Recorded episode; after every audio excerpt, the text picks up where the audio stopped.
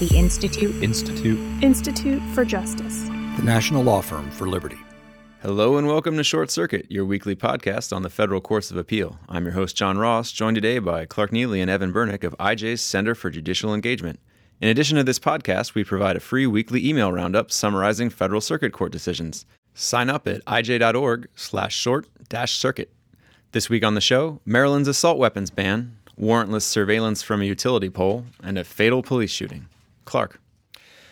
Well, so the first case, uh, Kolb uh, versus Maryland, is um, another in a line of, of cases where the uh, question is whether a law that bans a certain imaginary class of firearms, referred to as assault weapons, is or is not constitutional, and more specifically in this case, uh, what is the proper standard of review for a court to apply? Um, Maryland is the latest in, in a series of states to try to uh, ban uh, I should say a series of jurisdictions because there was a municipality out of Chicago that we'll talk to talk about in a moment. But anyway, so uh, a number of uh, jurisdictions have tried to ban so-called assault weapons. There is no such thing as an assault weapon. Um, these are really just scary-looking weapons bans. Um, and the question in this case uh, is whether Maryland's law, which um, outlaws uh, various specifically identified quote-unquote assault weapons and large capacity magazines um, survives Second Amendment scrutiny, and if so, or, or uh, more to the point, what should that scrutiny be? What do you mean by a scary looking weapons ban, Clark? Well, uh, again, there's no such thing as a quote unquote assault weapon that everybody agrees on and, and, and would say, okay, that's what that is. Uh, essentially, what you're talking about is, is firearms that have certain features. So, uh, a pistol grip, a large capacity detachable magazine, a barrel shroud, uh, things of that nature. And different jurisdictions have come up with different definitions, but there's no inherent or intrinsic quality that makes something uh, an assault weapon. And the fact of the matter is, the vast majority of firearms uh, sold and possessed in America today share the basic qualities uh, of, of, a so called assault weapon in that they tend to be high capacity semi automatic firearms uh, that are capable of firing rounds uh, with each pull of a trigger. And in some jurisdictions and in some circumstances, that's classified as an assault weapon. And the question essentially is the extent of the government's ability to more or less arbitrarily select a group of those weapons and make them illegal. Tell us about Maryland's ban. Maryland's ban covers uh, the vast majority of semi automatic um, rifles, and it also covers large capacity magazines that you need in order to operate those rifles. So it's a ban on, it's a ban that would cover millions of weapons that are currently owned and operated by Americans. Um, in this particular case, and the significance of this case, uh, as was alluded to earlier, um, the uh, uh, the core issue is what level of scrutiny to apply to a ban of this kind. Uh, the Supreme Court in District of Columbia v. Heller recognized an individual right to bear arms and to bear arms in self defense um, and defense of your home, but it didn't specify uh, the level of scrutiny to be applied on a ban that implicated that core right. So you've got a circuit split. Um, one, uh, one circuit has applied intermediate scrutiny, uh, the Seventh Circuit applied a level of scrutiny that that, to my mind, is entirely unrecognizable and may actually be weaker than rational basis review.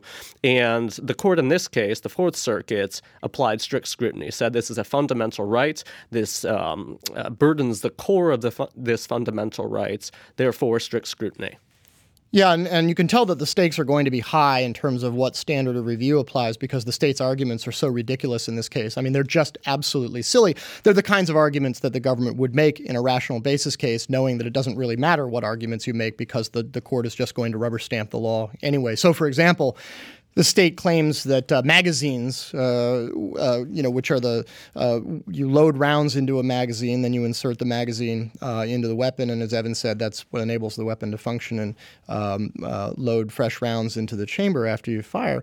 So the state's position is that a magazine really isn't even a firearm, and it's not covered at all by the Second Amendment. This if is you, even if you can't operate the gun without this magazine, right? And it's a completely preposterous argument. It would be like saying that the um, you know the, the, the ink cartridge is not a pen, uh, or the ink is not part of a printing press, and so we can ban uh, ink, and, and that's not a First Amendment or problem. we could ban the firing pin or the trigger. Yeah, or, exactly. And, and so this is a preposterous argument that would not fly in any other setting. Uh, but we see g- the governments in different Second Amendment cases make these kinds of arguments all the time, presumably in the hopes that the court will apply some version of rational basis review, where the question isn't whether the government has come up with a good argument. The question is whether the government has come up with any argument. And then, of course, the court simply rubber stamps whatever the government's doing.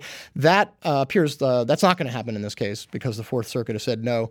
Uh, you need to apply strict scrutiny. That's a meaningful standard review, and these kinds of ridiculous arguments clearly are not going to pass muster. Another ridiculous argument that I'd be shocked if it passes muster is the state tried to argue that.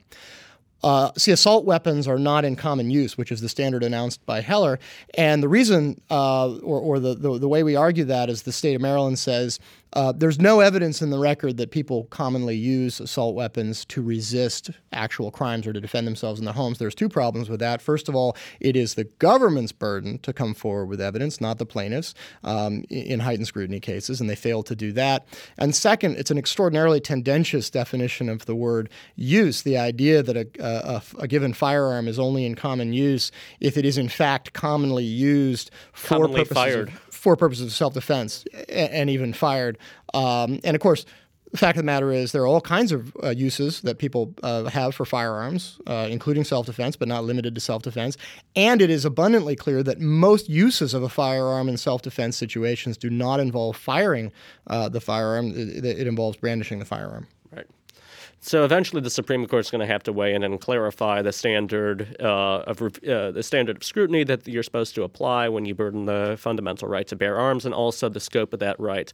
Uh, Heller had some ambiguity, both because it didn't actually announce the standard of review, and because towards the end of the opinion there are a bunch of qualifications.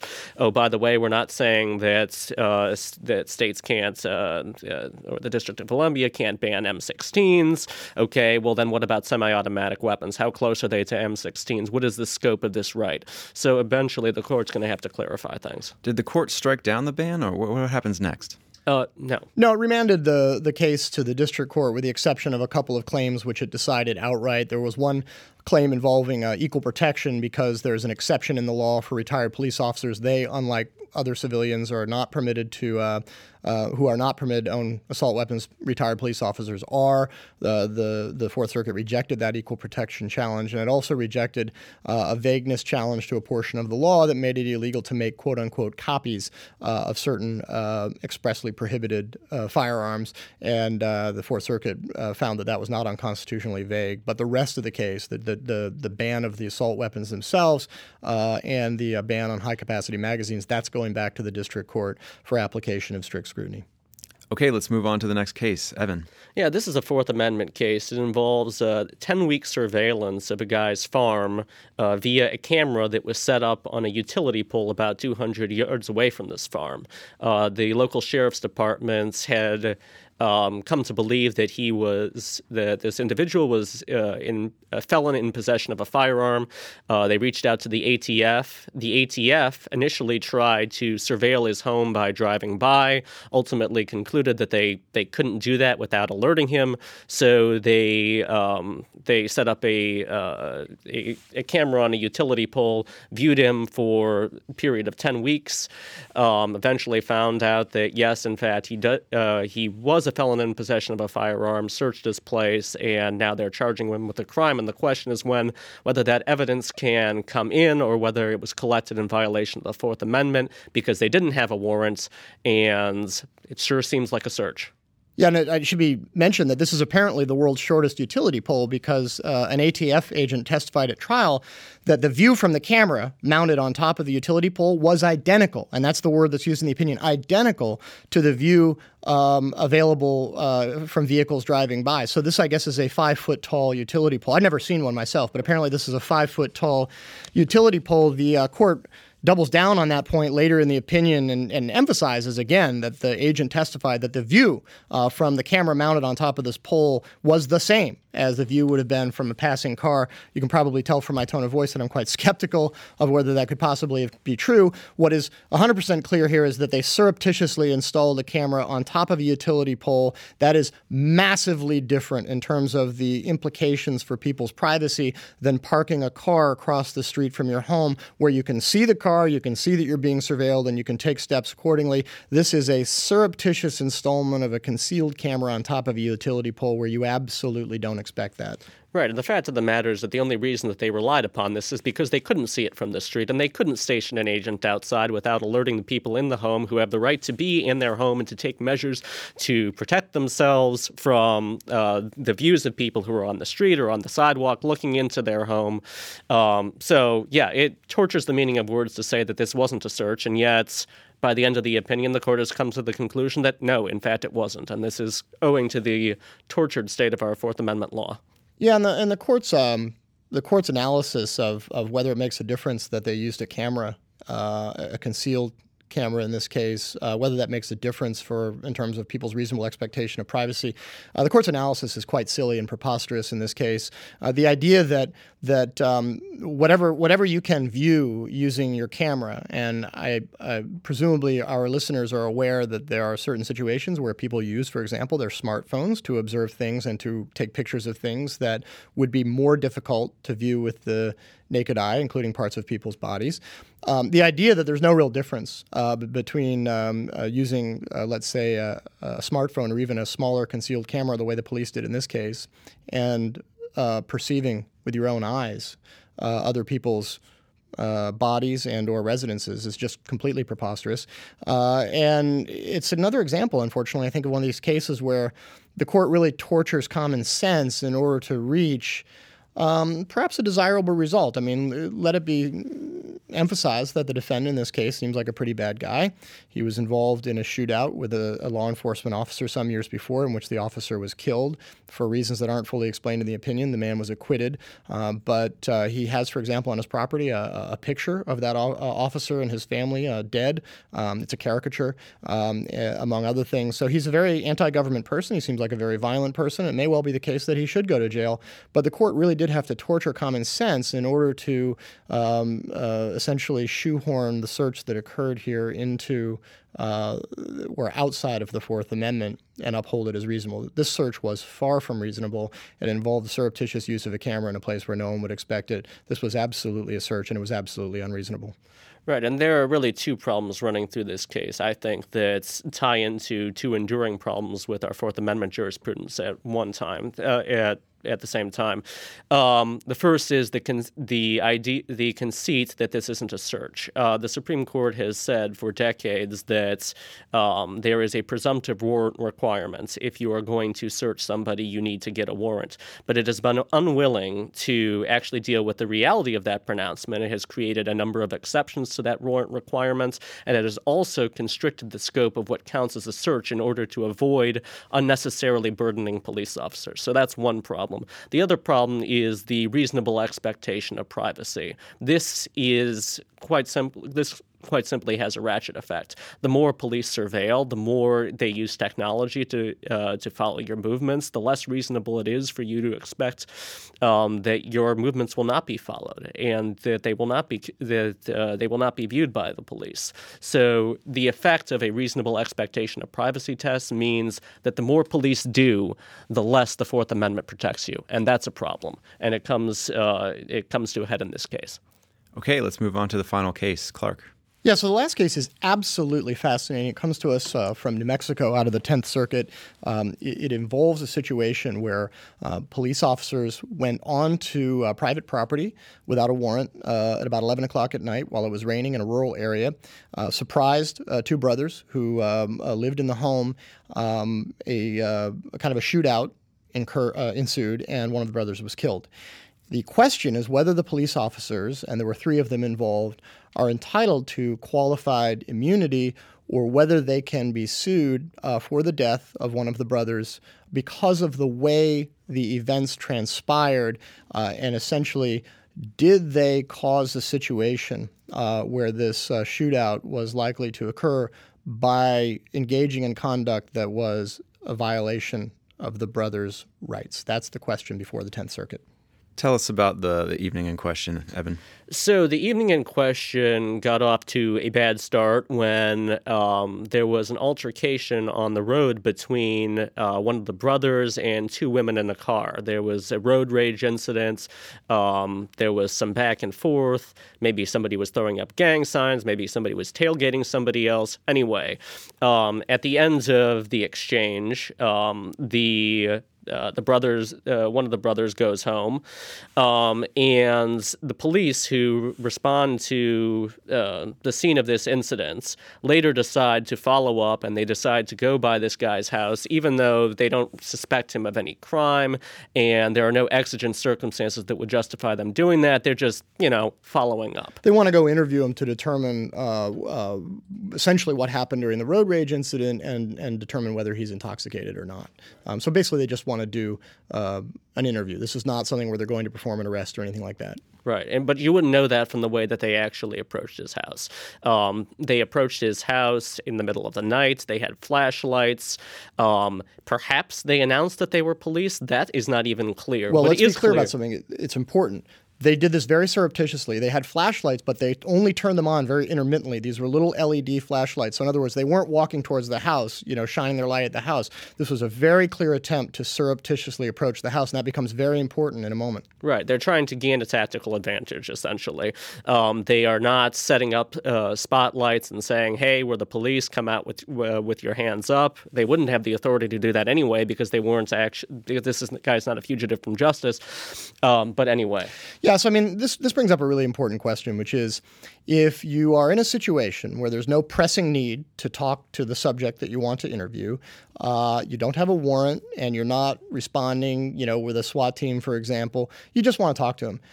Do you show up at 11 o'clock at night when it's raining and try to sneak up on the house uh, in order to conduct that interview, which is what these police officers do? And the answer is emphatically no. And it doesn't matter who you are. If you were the neighbor, that was known to these brothers and, and they liked you and you were welcome on the property, it would be incredibly foolish to s- try to sneak up on the house in the middle of the night in a rural area because you are likely to get shot. But these police officers, for reasons that are not explained in the opinion, and apparently they didn't really have a very good one, decide yeah, we'll just go talk to this guy at 11 o'clock at night uh, and sneak up on his house.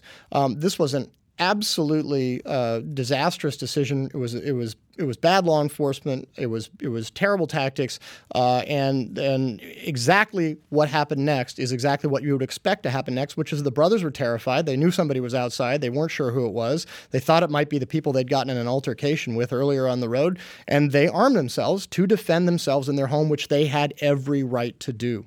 Right, and the majority actually makes this point in the course of the opinion. Um, you do have the right to defend yourself um, in your own home uh, when people are aggressing upon your property or trespassing upon your property and they are threatening you. And police officers should, well, be aware of the law. They should be aware that you have the right to defend yourself and they should approach people with that in mind. And they should also have a fair measure of common sense. You don't approach people's homes at night um, eh, surreptitiously with flashlights, maybe announce that you're police but that's not even clear. Tell them that you've got the house surrounded and that if you come out, it'll be easier for you. I mean, this is threatening, t- quite frankly, terrifying behavior, and it's not surprising that somebody in there in that house was moved to grab a gun, and the consequences of it were tragic. And basically, what happened was uh, uh, the two police officers who were sneaking up on the house uh, called in a third who responded, took up position in the back of the house. Uh, one of the brothers fired off a couple of rounds from a shotgun as warning shots. That much is, uh, uh, seems to be clear. He wasn't firing at anybody. He wanted to scare off whoever the intruders were.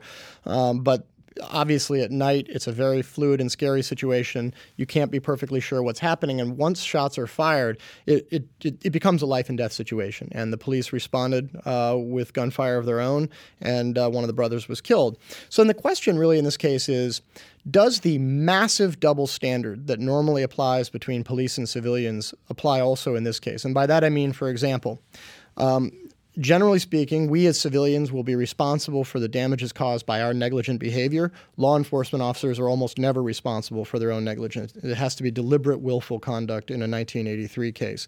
Um, civilians are rarely indemnified for the damages that they cause. Police officers are virtually always indemnified for the damages that they cause. Uh, civilian employers are responsible through respondeat superior for the actions of their employees. Uh, police departments do not face respondeat superior. Um, police officers generally have, um, under police contracts, uh, a week, 10 days, even two weeks before they have to give a statement, during which time they're entitled to all of the evidence, to all of the video, to everything that helps them come up with a story that's consistent with the known facts before they're required to give an interview. Civilians don't get the benefit of that, that delay. So it goes on and on and on. There's this massive double standard. But the one that's at issue in this case is something that Radley Balko uh, has pointed out before, and it's really important. Um, in a situation where you have sudden uh, uh, eruption of, of violence, as you do in this case, police officers will generally be given an extreme amount of leeway by the courts, and, and, and perhaps that's reasonable because when you have a, a violent, sudden situation like that, you can't expect people to react perfectly, and we give them a lot of leeway.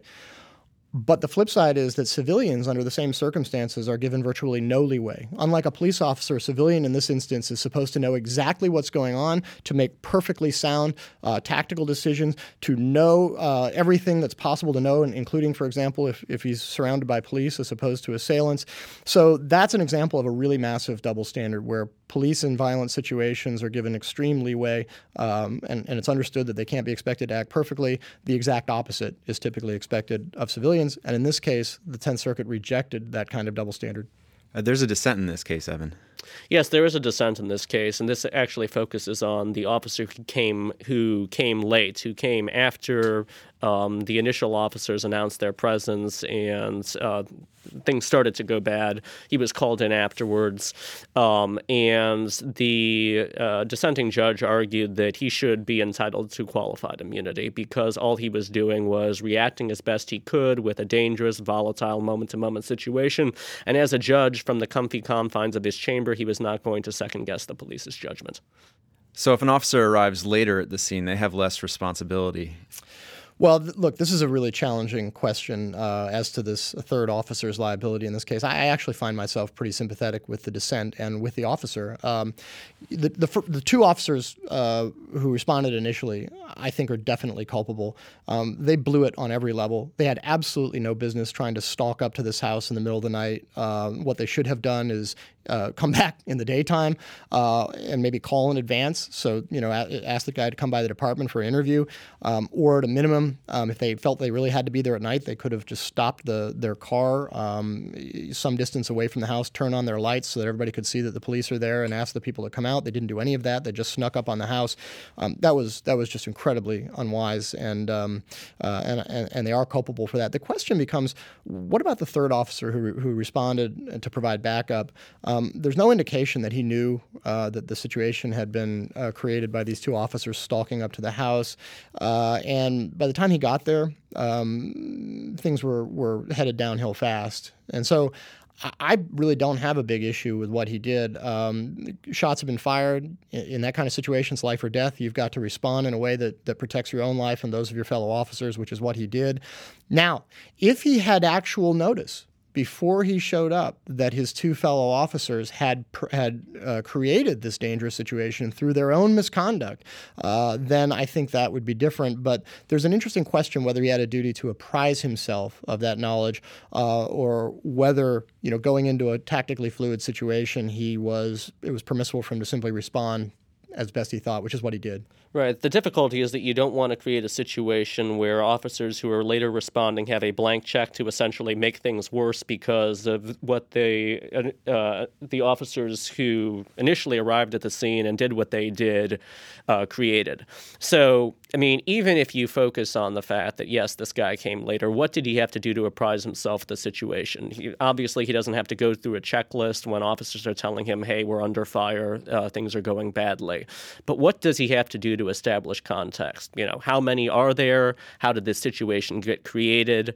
All of those things could have been relevant to informing him and taking actions that could perhaps have been different. He shot first. He did not ask any. He did not identify himself as a police officer, and somebody is dead, and that is a tragedy.